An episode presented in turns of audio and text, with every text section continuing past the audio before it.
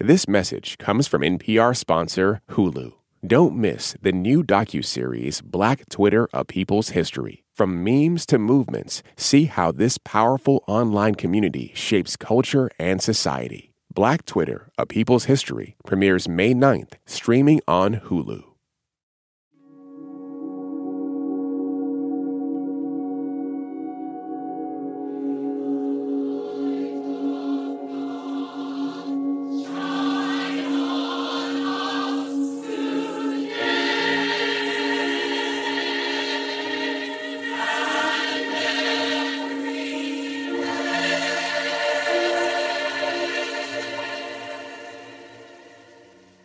This is Norman Vincent Peale.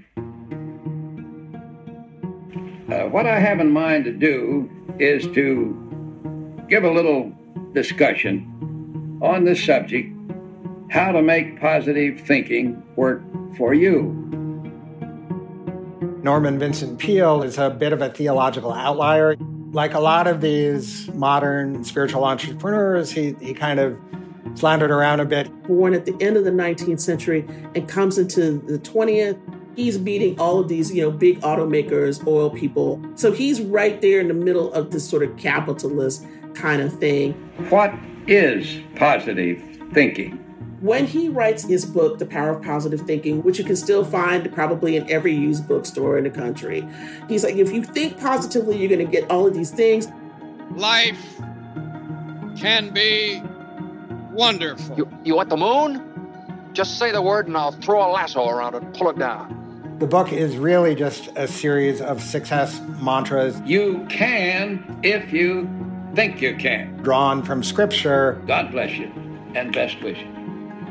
God says it, I can have it, I believe it, that settles it. Get up every morning, look in the mirror, and repeat over and over again, you know, some variation of You can whatever if you you can dream of. Think you can. Trust you can is the first achieve uh, of success.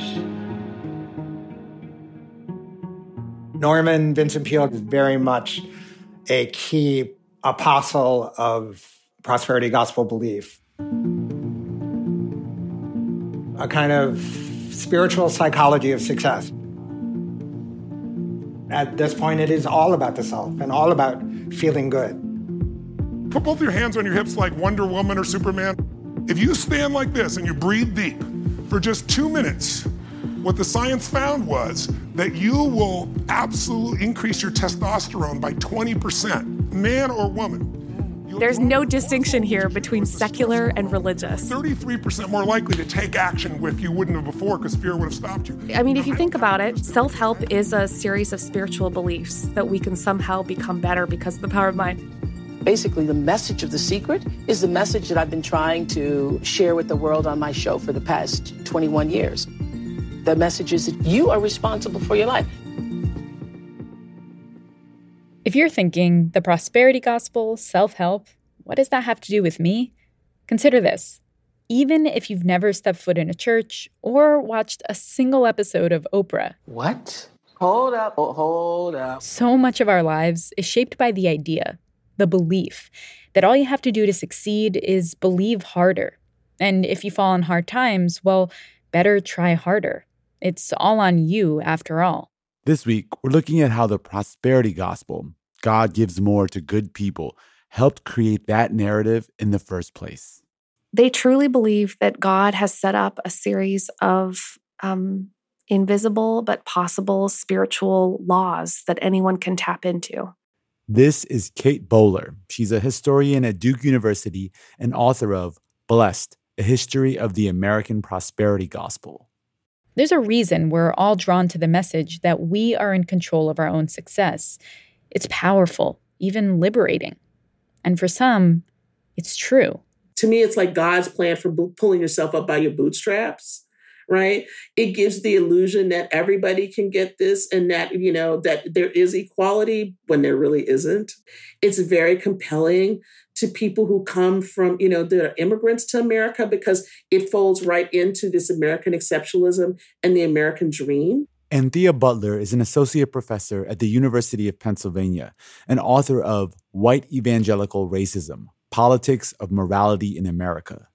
The thing is, for every person who manages to turn their lives around, there are others who don't, can't, because of things beyond their control.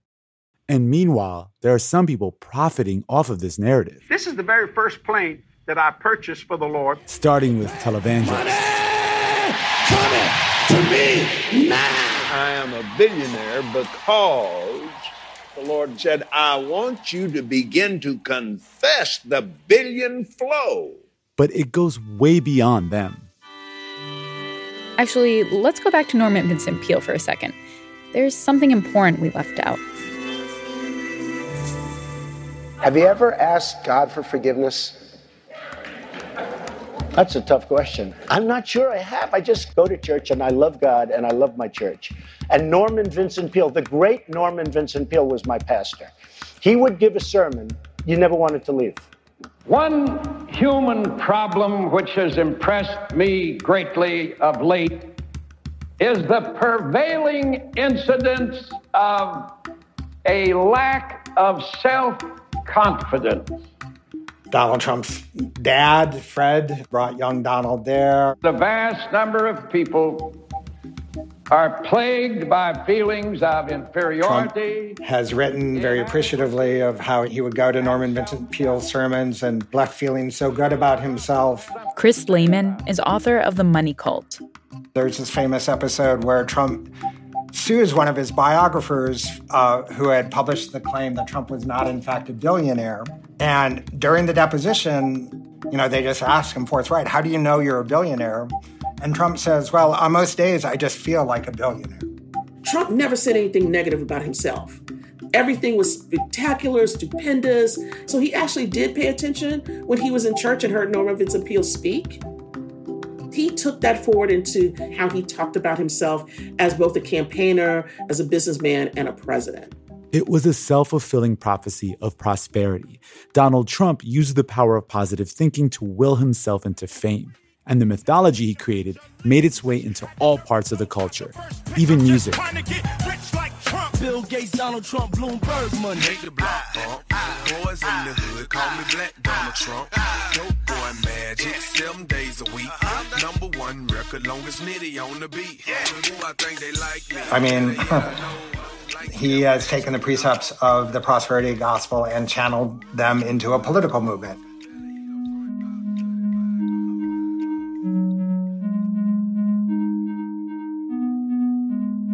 I'm Rund Abdelfatah. I'm Ramteen Arablouei. Coming up, how the prosperity gospel shaped the way we think about capitalism, politics, culture, and our place in all of that.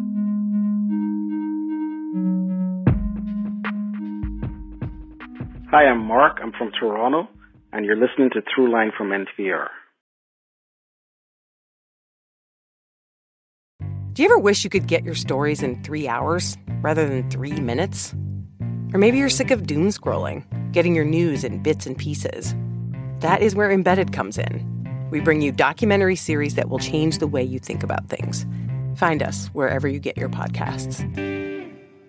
Support for NPR and the following message come from Carvana, on a mission to make car buying more convenient and affordable than ever before. In minutes, you can browse thousands of options under $20,000. Visit Carvana.com or download the app today to get started. Jasmine Morris here from the StoryCorps podcast. Our latest season is called My Way stories of people who found a rhythm all their own and marched to it throughout their lives. Consequences and other people's opinions be damned. You won't believe the courage and audacity in these stories. Hear them on the StoryCorps podcast from NPR.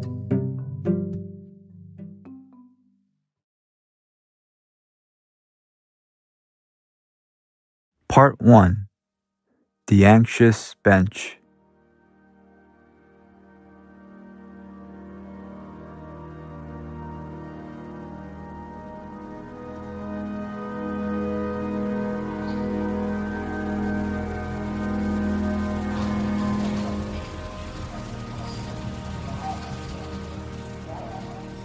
On an autumn night in 1821, a 29 year old lawyer in western New York was in the middle of a crisis of faith.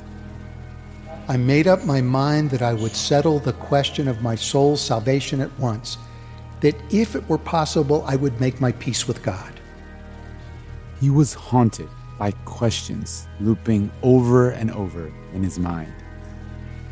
What are you waiting for? Did you not promise to give your heart to God? And what are you trying to do? Are you endeavoring to work out a righteousness of your own? The next morning, during a walk, he found what he called full tranquility, his mind at peace. He reached his office and did what he loved played music.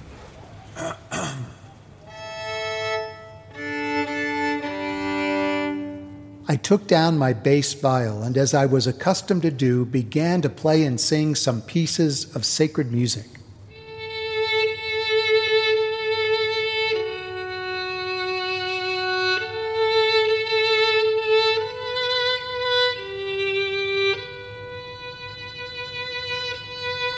But as soon as I began to sing those sacred words, I began to weep.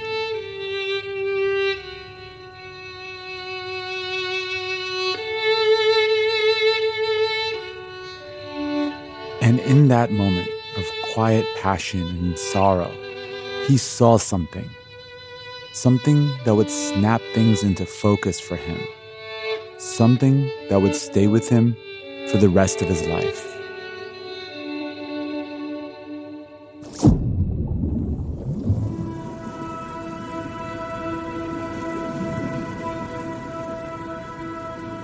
There was no fire and no light in the room. Nevertheless, it appeared to me as if it were perfectly light. It seemed as if I met the Lord Jesus Christ face to face. He said nothing, but looked at me in such a manner as to break me right down at his feet. I could feel the impression like a wave of electricity going through and through me. It seemed like the very breath of God.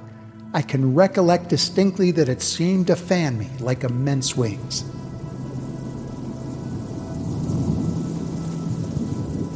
He saw Jesus Christ right there in his law office. And the next day, when he met with a prospective client, he told him, I have a retainer from the Lord Jesus Christ to plead his cause, and I cannot plead yours. This was the beginning of a transformation for Charles Grandison Finney, the lawyer from New York who became the preacher that led a religious revival. And his message was nothing short of revolutionary. It would change Christianity in the United States and create foundational ideas for what would eventually morph and evolve into the prosperity gospel.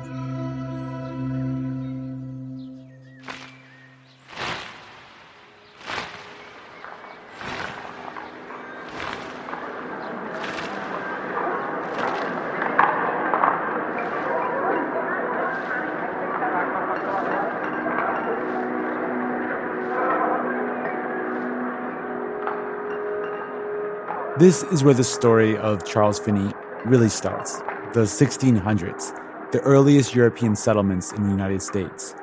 A place where Puritan Protestant Christianity, a strict personal form of the religion, thrived. These Puritans who are so anxious about their future salvation. Because they believed that salvation was only up to the will of God, that humans could do nothing to affect it. And this made them incredibly fretful, as you can imagine, about how they comported themselves in life. And all that a believer can do is sort of adopt a calling um, or a vocation um, as a means of keeping yourself busy. Salvation was a very serious concern, and work was a convenient way to forget about your lack of control over it. And add to that that these settlers had to work hard to survive and to later take land from indigenous people. This fed into what came to be called the Protestant work ethic. Be a good Christian, work hard, save your money. It was a belief that deferring gratification, foregoing worldly pleasures, being frugal, being productive were all virtues. It's a message that was fully compatible with the development of that other American obsession business. And by the 1700s, this way of thinking was becoming very influential. And you can see this in the autobiography of one of the most famous colonists, Benjamin Franklin. How much more than necessary do we spend in sleep, forgetting that the sleeping fox catches no poultry? this whole early to bed, early to rise makes a man healthy, wealthy, and wise. Um, you know, he is, this is the first kind of self help book in American life. Human felicity is produced not so much by great pieces of good fortune that seldom happen, as by little advantages that occur every day. It is sort of seized upon as a manual uh, to improve yourself and also to embody a kind of Christian virtue, but it is a virtue a body of virtues that is geared toward self advancement. These ideas came from something called Calvinism, a religious movement that took off in England in the 1600s and was the belief system of most American colonists. It rejected the authority of the church and instead emphasized going directly to the Bible for everything. And most importantly, for our story, it pushed that idea that your salvation or ticket into heaven was already decided, it was predestined. There was nothing you could do to change that. But then a new movement comes along that challenges that idea. It coincided with the United States' emergence as a world economy, a movement called the Second Great Awakening. The Second Great Awakening uh, sort of takes off at the turn of the 19th century, around 1800, and one of its defining features is the, the use of what, what are called active measures to bring about the uh, conversion and salvation of believers. The Second Great Awakening explicitly rejected predestined salvation. The message to the believer was you can actually do something about getting into heaven. Right here in this life, you can sin less and you can do more good things, and you'll get there. The Second Great Awakening is the death knell of Calvinism uh, that that spirit we were talking about earlier that Puritans have, like nothing is in our control. Suddenly, a lot is in people's control. That's because in the 1800s, life for many white Americans was changing. Up to that point, most of the country was dominated by agriculture. But industrialization and market economies meant more resources and a different lifestyle for many people a middle class lifestyle. And, you know, yeah, there is this anxious middle class benefiting from, but also suffering from the uncertainties of a new national market economy. Um, and it's, you know, it's difficult when you are trying to, you know, when you're a merchant or a stock jobber in Boston or New York, you're not really creating anything. You know, you're sort of a middle person. And, uh, that creates its own kind of anxiety. And you think of, well, what can I create? Well, I can create a better self. And um, I, a lot of the energy of the Second Great Awakening is bound up with that project.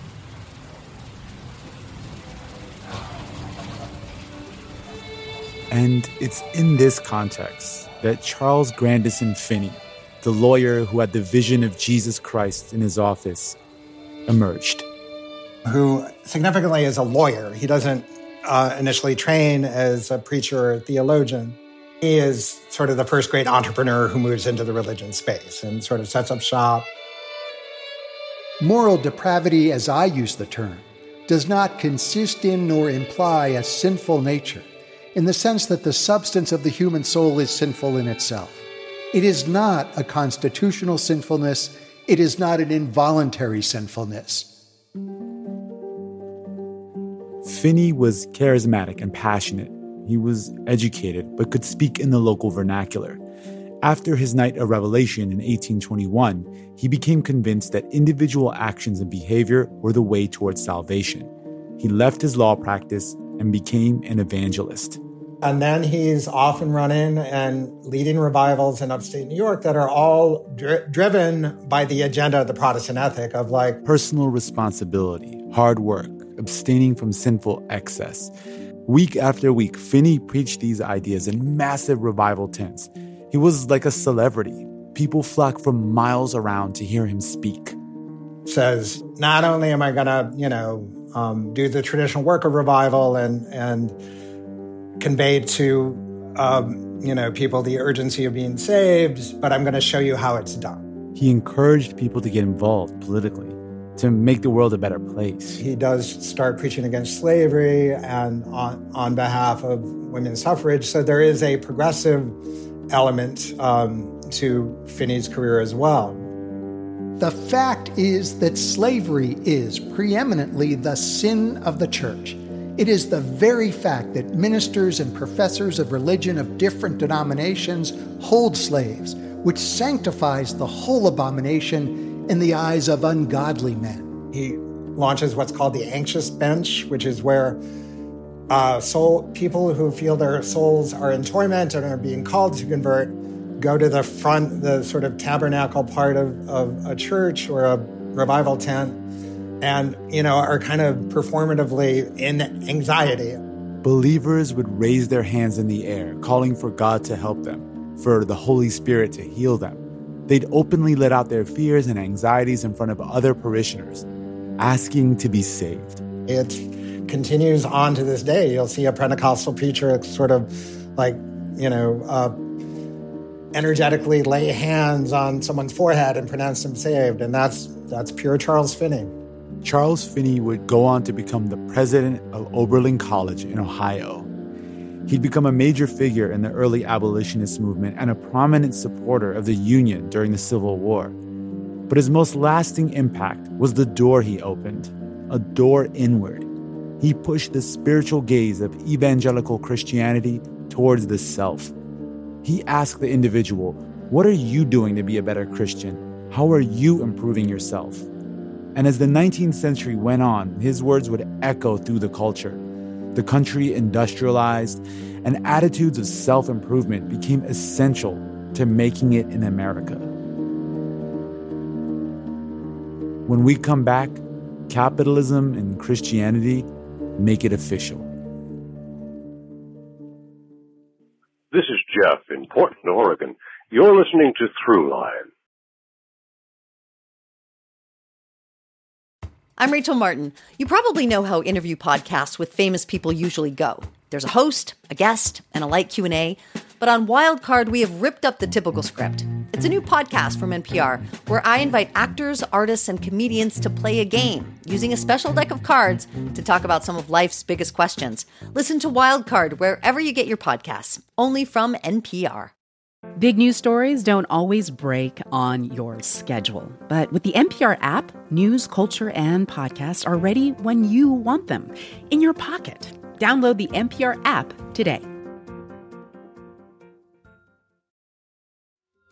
Taylor Swift has dropped a new album. She is the biggest pop star in the world, and everything she does makes news.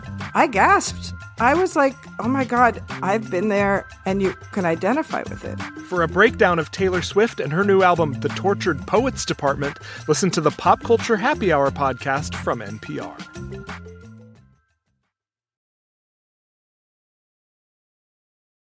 Part 2 Healing.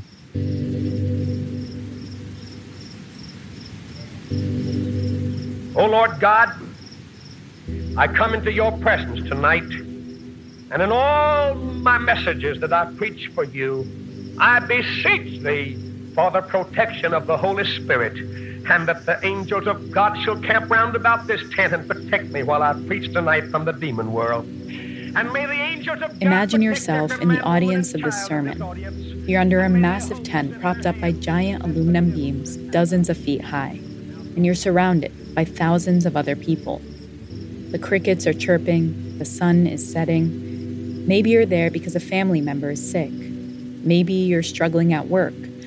Or maybe you're just curious if something better is out there. I'm glad you're here. And then from the stage, the voice of Oral Roberts commands your attention. You have come here for God to help you, and He's going to do something for you. You see, I believe Christ is standing beside me. I see him saying, Oral, you lay hands upon her as an instrument so I may heal her body. Been waiting two years for this opportunity. You have I'm on a tuberculosis in both lungs. Yes, sir. Oh, God, open these lungs. I touch her because you tell me to touch her in the name of Christ. I'm all right. Wait a minute, wait a minute. Why do you say that? I just know I am.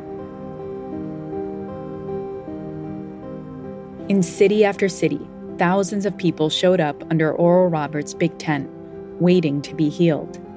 After all, who better to heal you than someone who had himself come back from the brink of death? As a teenager in the 1930s, Roberts nearly died of tuberculosis, but recovered and decided to become a preacher.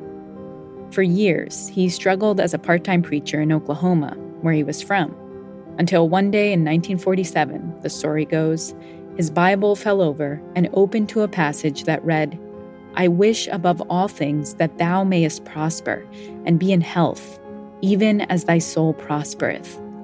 Roberts took this as a sign that he should seek both material and spiritual prosperity for himself and others. So he bought a green Buick and began to heal the sick.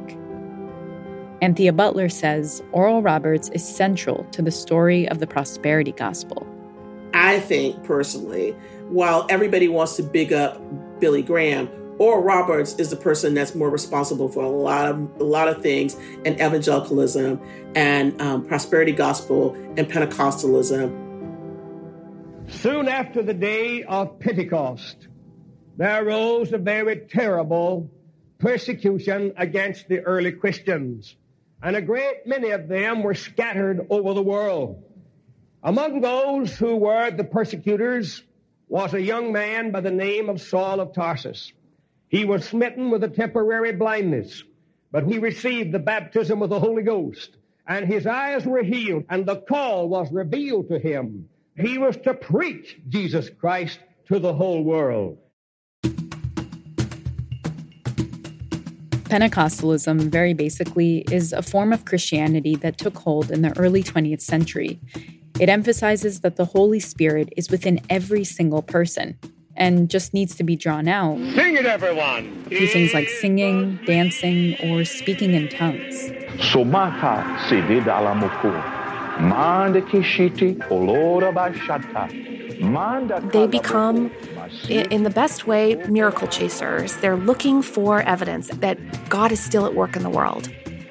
And also promoted a very strong theology of healing in a time of unbelievably harsh early medical treatment. I mean, Jesus is the best doctor you're going to have. God's going to heal you tonight. Do you believe it? I believe it. Tonight? I believe From it. head to toes. From head to toe. It was a movement that was very popular among the poor. Especially by the 1930s, the Great Depression era, when so many people were struggling just to have their basic needs met. It was interracial. Here's the but part there's an interracial element to it, but it only goes so far. I mean, remember, this is a time that, you know, you got lynchings, you've got Jim Crow, you've got all this other stuff. In other words, segregation was still very much a reality, and life for Black Americans was uniquely bad. So Pentecostalism resonated on a whole other level. How do you get along without the Holy Spirit? How can you get along in a racist, racial society without having extraordinary power to help you when everything around you is pressing you, right? How many things can you do as a black man or black woman in this kind of realm that you're living in in early 20th century? You might be educated, but that's few and far between. You might be able to work a job, but you're probably a maid in somebody's house. When is the time that you feel most empowered? At church on Sunday or Wednesday or whenever you have Bible study, that is a place of empowerment for you. And so it's not just about, you know, I, the way that I, I think people look at it is, well, black people are just always more spiritual. You, you're more spiritual because you have to be. It's about how do you deal with the situation of this society that you're living in.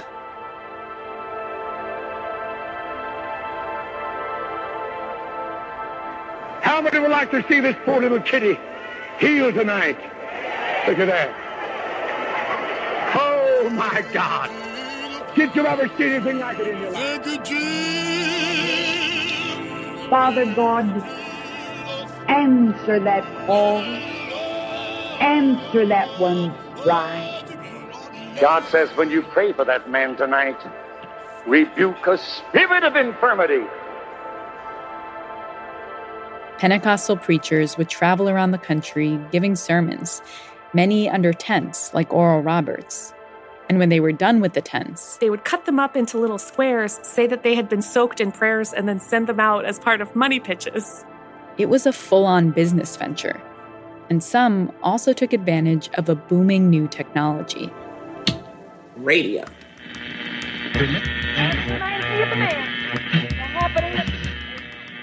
place, we have no need to doubt God. God lives. God's word is true. God's word has been proven. What you begin to see in the 30s and 40s is it's mixed between radio and evangelism, these evangelistic kinds of crusades or revivals that get people knocked into this. And what happens is, is that the normal Pentecostal experience gets to start to be called something else, which is the word of faith or health and wealth gospel. And that's where we begin to see this kind of shift towards what we know as prosperity gospel today. Maybe you need a house, you need an automobile, you need so much money to pay your bills and to get along in the world, you need a new suit of clothes, you need this and you need that. The Bible says that God will supply that need according according to the riches his riches by Christ Jesus in glory. Oral Roberts gave us a different spiritual lexicon for how to think about the relationship between faith and money. This doctrine called seed faith, where you just sort of intone certain scripture passages over and over again or prayer for wealth and not insignificantly give money to the preacher. so you you give money like a seed, it goes into the ground. It's dormant. Don't ask about it anymore. But then it will pop up and it will come back to you. You will be granted wealth 10, a 100, a thousand fold. That's the usual pitch. So in other words, you got to put some money down in order to make this thing work. It's not your time. They don't care about that. They care about can you put something in the basket, right? And by putting something in the basket, you're extending your faith to show that you're trying to meet God and God's going to meet you.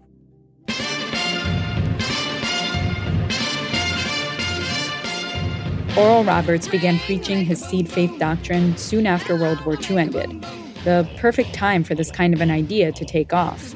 The American economy was doing well, really well. There was a thriving middle class, and buying a home was within reach for many. Meanwhile, industries were also thriving. Prosperity was the name of the game. I mean, it is a, it is deeply American, she said, as a Canadian, just working that in there. but like, it has, um, it it tells a story of a country after World War II imagining its own uplift. It's an accommodationist message in which it says, wherever you are, God can help you become good, better, best. It's very seductive. And it's at a time where you're having to fight communism. What's the difference between communism and capitalism? Communism wants you to share everything and the state gives you stuff. Capitalism is about how you earn it for yourself and everything else. So it's no mistake that this part of Christianity goes in that direction of capitalism instead of going in the direction of communism. I mean, like Jesus would be like a total communist. He said, let's have all things in common with him and the apostles, right? Oh, no, no, no, no. Thou shalt not think that money is evil. Say it again. The, the apostles were businessmen. They were rich men, had plenty of money. I'm going to show you that Jesus was a wealthy man, had plenty of money. This is where you begin to see these pictures of Jesus, you know, hugging a businessman and all this other stuff, right? And and people talking about, you know, prayer at the corporate level. Many of you know that God blessed Abraham with uh, riches? Blessed him with silver and gold. How many of you like silver and gold? Those of you that don't, you're in the wrong church. This becomes an important part of how you think about what capitalism is connected to, and that's Christianity. A little dose of self reliance can do wonders. Any one of us could use a bit more than we have. Pentecostalism is a movement, not a denomination. So you've got all different kinds of denominations that come out of this movement. But what's important is that there's certain people in the movement who bring things from other places inside of, to the movement, okay? So this is where it gets messy. It's hard work to become self reliant, but these are the steps. Assume responsibility, be informed, know where you are going, make your own decisions. One of the things that comes into this is something that's called um, religious science or science of mind. Americans began to fall in love with the idea of the power of the mind. This was a time of the coalescing of the discipline of psychology. The boundaries between psychology and religion are, I mean, almost indistinguishable. The very first uh, Gospels of American self help. And all of this is springing up to say that if you harness the power of your mind, that you can accomplish more than you think. You need to attune your mind, you know, to make sure that you don't get sick. This is Norman Vincent Peale. You need to think positively. How to make positive thinking work for you. And they're experimenting with it in medicine, in the work of placebos. In psychology, they're imagining the, the power of the unconscious. Before men learned how to control fire and put it to work, it was man's greatest enemy. In much the same way, your emotions can be your own greatest enemy. Or under control, your emotions can make you healthier and happier. It's just a swirling sense that inside of your mind is an untapped potential.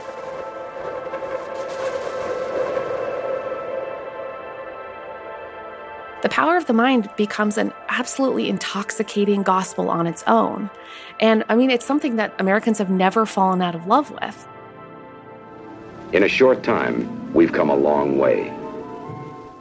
And this, already hanging around in the heavens, this is change.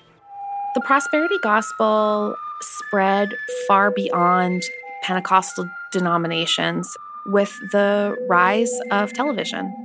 I, Oral Roberts, do solemnly affirm that the events, incidents, and statements which you are about to witness occurred and were recorded on motion picture film and sound. As we start to pray, as they actually happen. We're asking you, our friend watching through television, to join us as these are joining us here in the Big Tent, the people who want your compassion. When we come back, the prosperity gospel in the age of television. This is Jay Clarkson, rector of Calvary Episcopal Church in Fletcher, North Carolina, and you're listening to Throughline.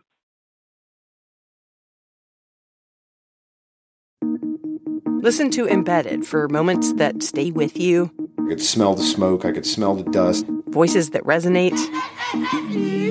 Stories that change the way you think about your life. How how did we get here? The Embedded podcast is NPR's home for original documentary series. Listen wherever you get your podcasts. Instead of scrolling mindlessly, engage mindfully with the NPR app.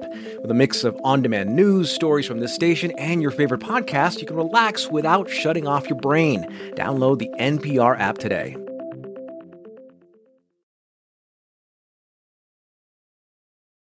Part 3 Dial 1 for Prosperity.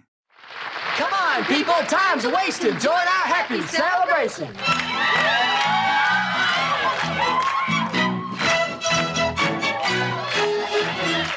We think about televangelism as starting in the 1970s, but you really can go back to the 50s. And Oral Roberts was on very early. They had kind of a variety show that they started using, and it had the Oral Roberts singers on it. You know, a group of integrated, you know, kids singing and doing different kinds of specials and stuff on television for Christmas and Easter. Celebrate Thanksgiving Day. Oral Roberts' Thanksgiving special used to be seen by as many people as the um, Macy's Day Parade. Now it's my happy privilege and pleasure to present the man that God has raised up with a message for your deliverance, the Reverend Oral Roberts. He's the model for everything. Multitudes of people come running to be saved and healed and delivered. And through the means of television, we're giving you a front row seat. Health, happiness, love, success, prosperity, and money. Let's hear it. Well, we got to talk about, you know, one of my favorite, my, my faves, uh, Reverend Ike. Fake it till you make it. Reverend Ike is born on June 1, 1935. He is a black man very striking in appearance because he always had on really great suits. Now, don't go out here and say Reverend Ike is teaching those people how to be fakes. this is a psychological, metaphysical statement. I gotta admit, I ha- I listened to this as a as a wee kid. Now that we understand that, let me hear you say again: "Fake it till you make it." But it's the 70s that changes the aesthetic of Pentecostalism. Sure, it, it, it's taking place right now. Yes, it is. From holiness into this kind of flashy bling thing. The PTL Television Network presents Jim and Tammy. Praise the Lord. See the things that he has done. Praise the Lord. Jim and Tammy Faye Bakker, or, you know, Paul and Jan Crouch come on and look a certain sort of way. And they were the ones that began to bring, you know, different kinds of preachers and things and introduce them to others. So, in other words, these shows in the 70s and 80s were important conduits for, you know, the A, B, C, and D list of all of these prosperity gospel preachers. Saith the Lord. That would get a foothold in America. And that's the way that most people saw them. You might be up late at night I want to talk to you for a few moments about the law of the seed. The seed means and you see, you know, somebody preaching this message. And if you'll call during this telecast for you that support our ministry in any way, You need to make a vow of faith of a thousand dollars. Oh, Bob, couldn't you say twenty-five? No. Mm-hmm. If you'll start now and get your seed of faith into the ground, it'll begin to grow and God begin to begin to move. And you'd send them something and they'd send you something back. And then you'd get on the mailing list. Because actually, much more dangerous than televangelism was the mailing list. If you can get that person to write to your ministry, you can harass them forever. You know, it's like Hotel California. You can check out anytime you like, but you can never leave. You keep the money coming in, you keep people hooked. By the mid 1980s, the number of Americans watching religious television had skyrocketed to nearly 25 million. Prosperity gospel was everywhere. On TV, of course, but also in magazines, on billboards, and in self help books. We can have a strong and prosperous America at peace with itself and the world.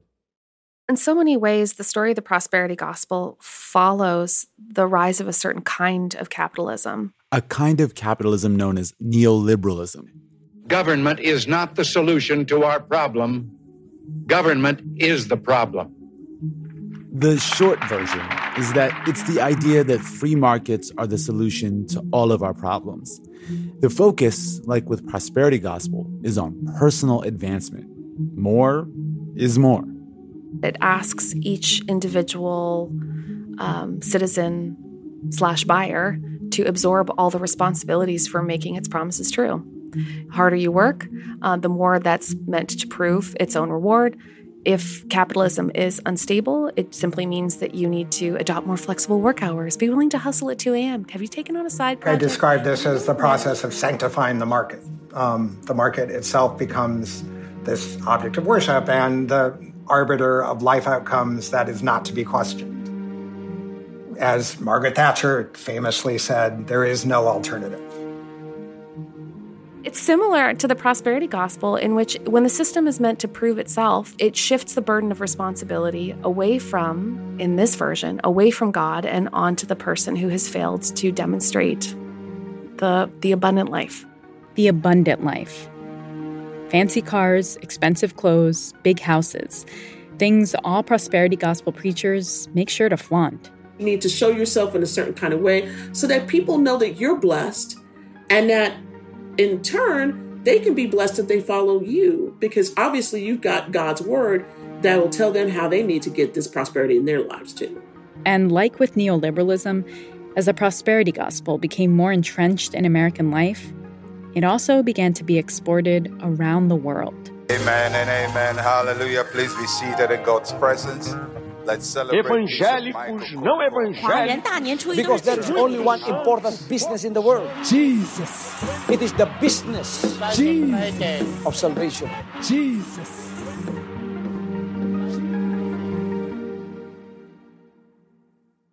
One of the questions I get a lot is how much um, how much do were the preachers snake oil salesmen and how much were they deeply um, sincere and not just sincere perhaps but like how much did they truly believe that what they were doing could transform other people's lives Kate Bowler, a practicing Christian herself and a historian, spent a decade going to services, getting to know parishioners and their prosperity gospel preachers, investigating the relationship between the two.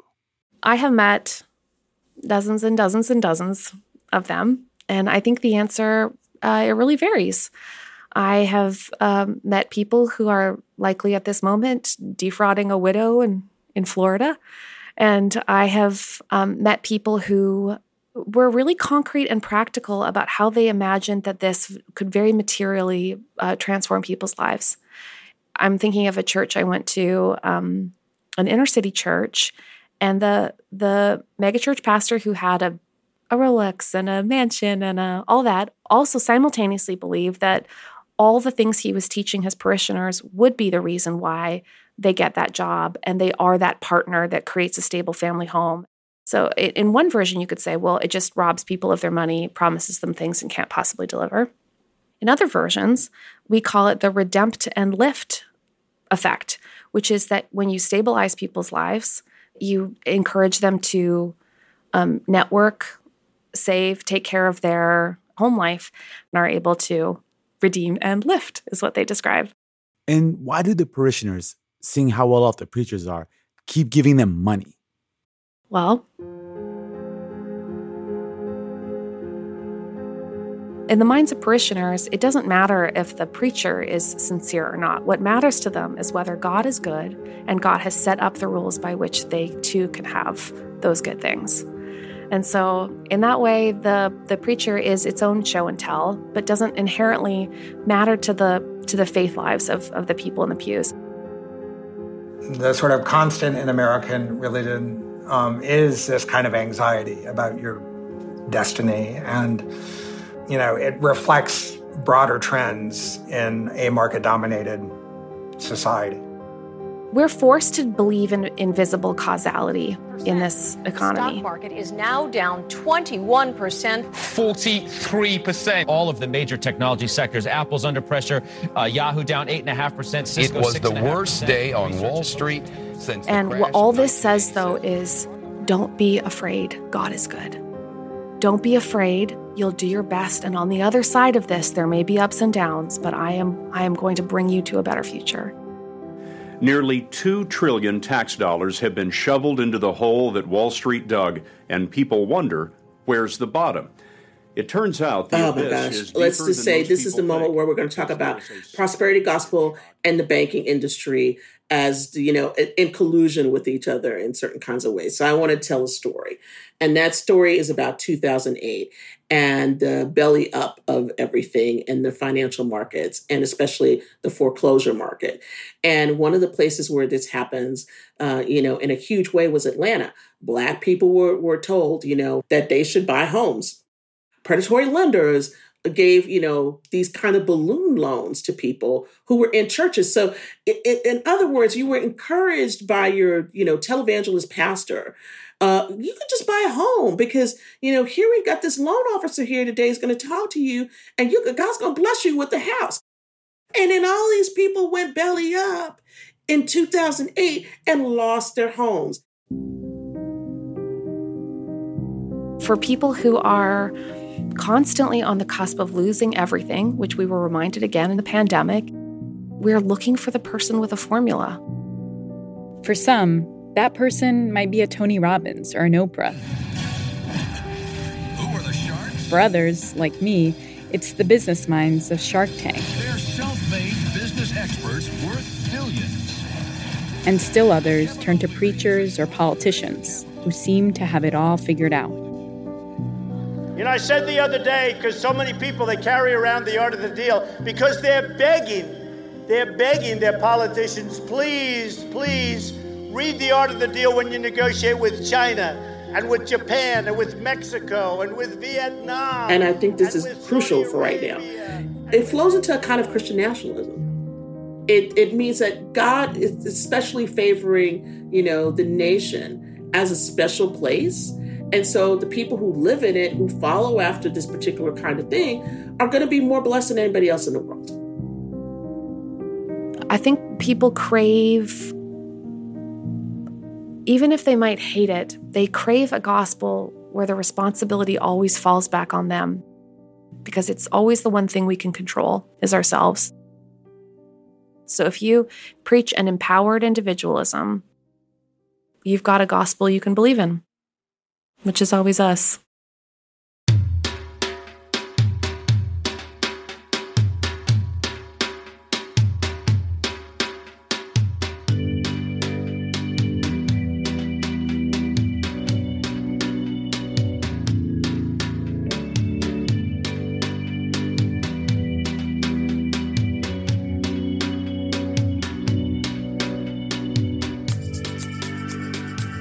That's it for this week's show.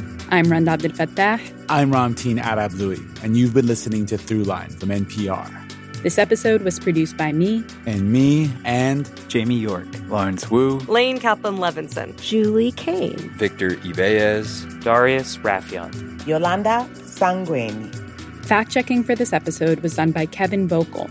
And a special thanks to Howard Berkes for his voiceover work. Thanks also to Anya Grundmann, Tamar Charney, and Julia Carney.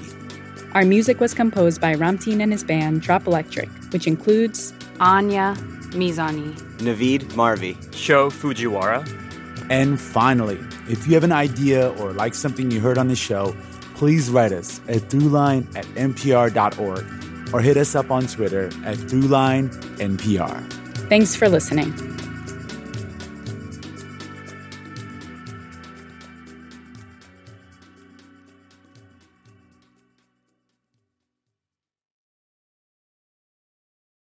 Pro Palestinian protests have popped up on college campuses across the country. But from the eyes of students, what are we missing? From the outside, these protests are painted as really violent when that couldn't be further from the truth. I'm Brittany Luce, host of NPR's It's Been a Minute, and I'm inviting you to hear from student journalists who see what the rest of us cannot. On It's Been a Minute from NPR. Okay, close your eyes for a second. Now imagine you're on your dream vacation. No work calls to answer, no text messages to respond to, just your suitcase and an opportunity. The opportunity to just take yourself out of your routine and travel deeper. How to actually take that dream trip. That's on the Life Kit podcast from NPR. On It's Been a Minute, we're keeping you in the know when it comes to culture. I break down the latest trends and the forces behind them and introduce you to the creatives who think deeply about how we live today. Come for some good old cultural analysis and have a few laughs with me. Listen to the It's Been a Minute podcast from NPR.